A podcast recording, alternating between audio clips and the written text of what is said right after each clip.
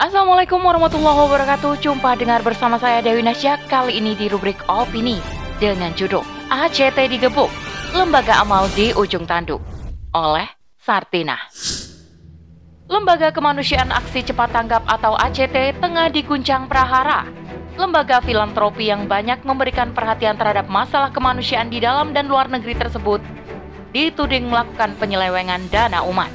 Tak main-main, tudingan tersebut telah menimbulkan reaksi yang luar biasa di tengah masyarakat. Bahkan ada seruan memboikot pemberian dana ke ACT di sosial media. Aksi Cepat Tanggap ACT merupakan organisasi nirlaba profesional yang memusatkan kerja kemanusiaan pada penanggulangan bencana, mulai dari fase darurat sampai pada pemulihan pasca bencana. Lembaga filantropi ini pertama kali melakukan kegiatannya pada 1994 di Liwa, Lampung Barat saat terjadi gempa bumi di sana. Lembaga ini secara resmi diluncurkan pada 21 April 2005 sekaligus dikukuhkan secara hukum sebagai yayasan yang bergerak di bidang sosial dan kemanusiaan. ACT kemudian mengembangkan sayapnya pada ruang lingkup yang lebih luas, mulai dari kegiatan tanggap darurat, kemudian mengembangkan kegiatannya ke program pemulihan pasca bencana pemberdayaan dan pengembangan masyarakat, juga program dengan basis spiritual seperti kurban, zakat, dan wakaf. Pada 2012, ACT mengukuhkan diri sebagai lembaga kemanusiaan global yang memiliki jangkauan lebih luas. Pada tingkat lokal, ACT telah mengembangkan jaringan ke semua provinsi, baik dalam bentuk jaringan relawan masyarakat Indonesia atau MRI, maupun dalam bentuk jaringan kantor cabang ACT. Jaringannya pun telah menjangkau 30 provinsi serta 100 kabupaten atau kota di seluruh Indonesia. Sedangkan pada tingkat global, ACT telah mengembangkan jaringan dalam bentuk representatif person hingga menyiapkan kantor di luar negeri. Jangkauannya pun telah merambah ke 64 negara di kawasan Asia Tenggara, Asia Selatan, Indochina, Timur Tengah, Eropa Timur, dan Afrika. Aktivitas globalnya pun diawali dengan terjun membantu dalam tragedi kemanusiaan di berbagai belahan dunia. Setelah melanglang buana ke berbagai belahan dunia membawa misi kemanusiaan, ACT seketika lumpuh diterpa dugaan penyelewengan dana yang dikumpulkan dari masyarakat. Dugaan tersebut muncul pertama kali dari laporan majalah Tempo dengan tajuk Kantong Bocor Dana Umat. Pusat Pelaporan dan Analisis Transaksi Keuangan atau PPATK beserta pihak kepolisian bahkan menyatakan ada aliran dana yang mengalir ke kelompok teroris hingga dana tersebut dikelola dari bisnis ke bisnis sebelum disalurkan. Beberapa tuduhan penyelewengan oleh ACT di antaranya. Pertama, dana tersebut mengalir ke Al-Qaeda.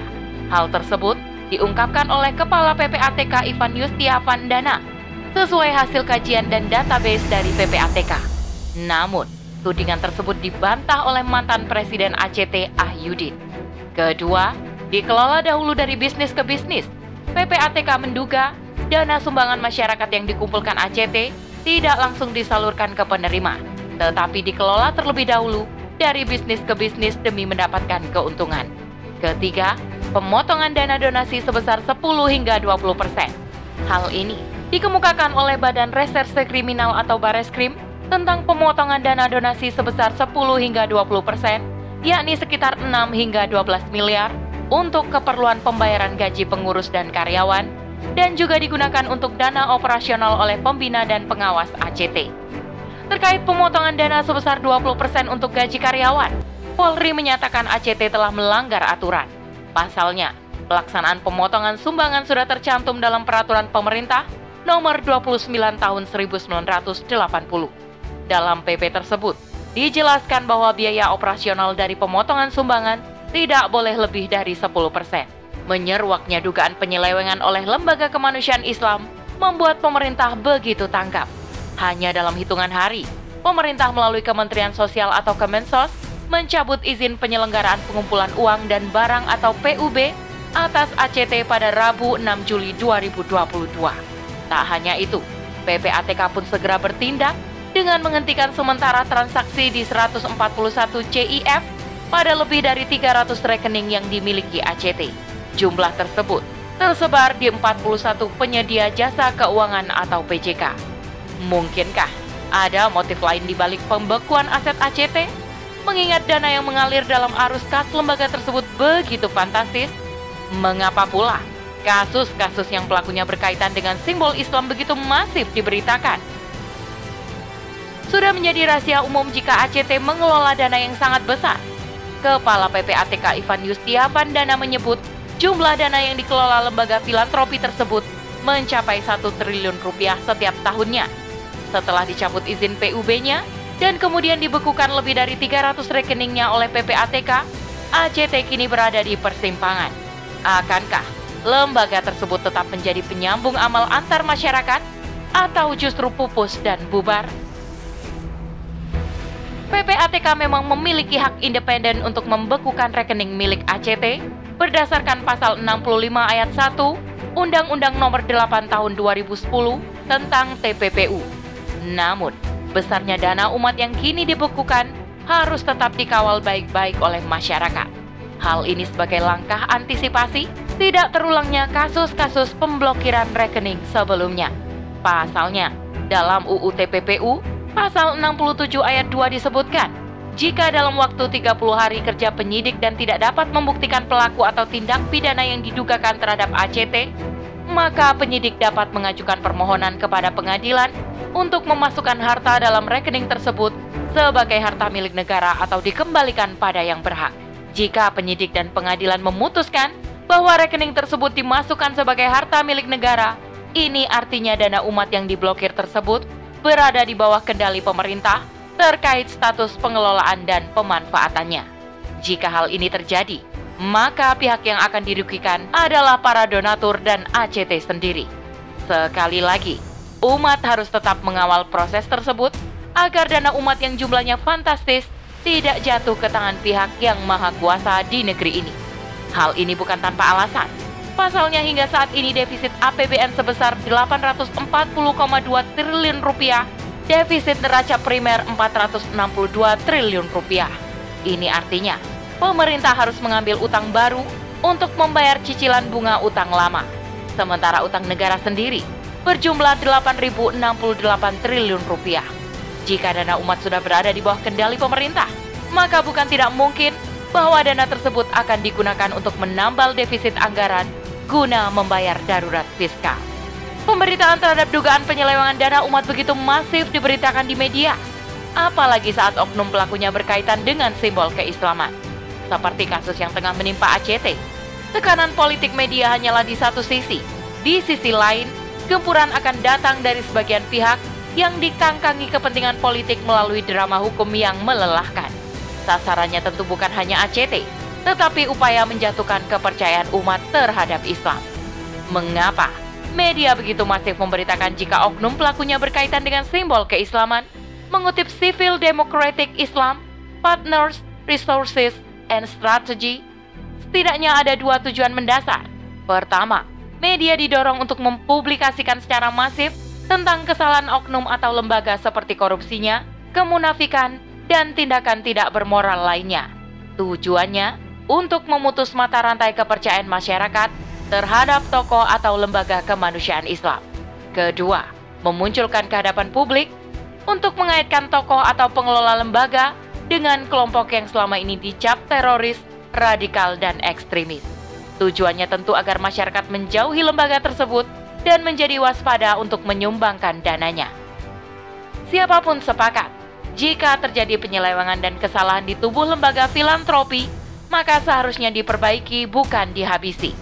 Terlepas dari dugaan penyelewengan dana umat, lembaga filantropi semacam ACT menjadi jembatan bagi mereka yang berpunya untuk berbagi kepada yang kekurangan.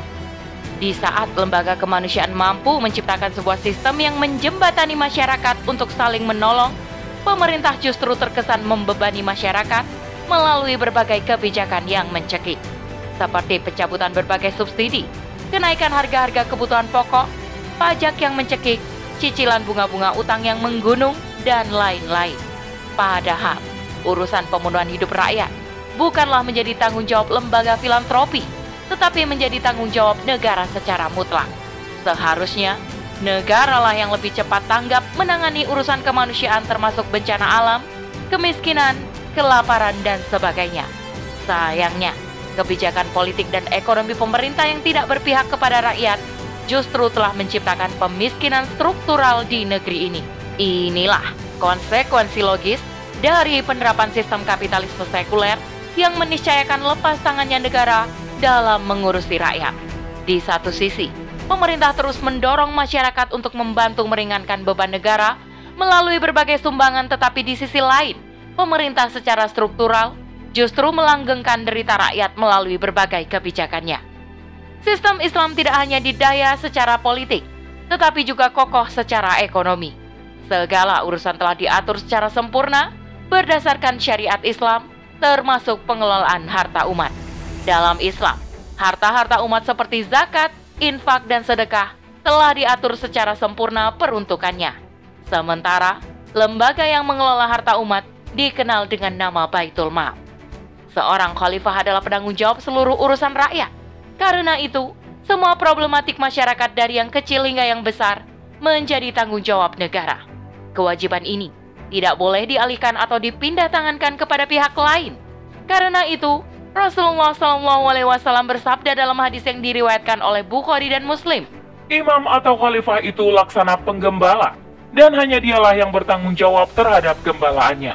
Karena penanggung jawab rakyat adalah negara, maka negaralah yang seharusnya lebih cepat tanggap terhadap penderitaan rakyatnya.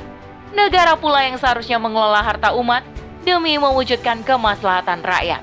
Sebagaimana dicontohkan oleh Khalifah Umar bin Abdul Aziz dalam hal pengelolaan harta umat, semisal zakat. Khalifah Umar tak hanya dikenal sebagai sosok yang egaliter, sederhana, sabar, adil, tetapi juga terkenal sebagai pembela kaum duafa. Hal ini ditunjukkan dengan selalu mengutamakan kaum duafa sebagai penerima zakat. Pada masa itu, zakat diperuntukkan bagi mereka yang sudah pikun dan orang-orang lumpuh, termasuk mereka yang miskin, yang memiliki penyakit, dan yang tidak mampu bekerja, serta bagi peminta-minta yang membutuhkan makanan, sehingga terpenuhi seluruh hajat mereka dan tidak meminta-minta lagi. Tak hanya itu, zakat juga diprioritaskan bagi tahanan Islam yang tidak memiliki keluarga, pekerjaan, rumah, dan terlunta-lunta di jalanan. Bahkan seorang ahli hadis pada masa kekhilafan Umar bin Abdul Aziz yang bernama Imam Al-Zuhri memerintahkan agar khalifah mendistribusikan zakat kepada fakir miskin yang memiliki utang serta para musafir yang tidak memiliki keluarga dan kehabisan bekal.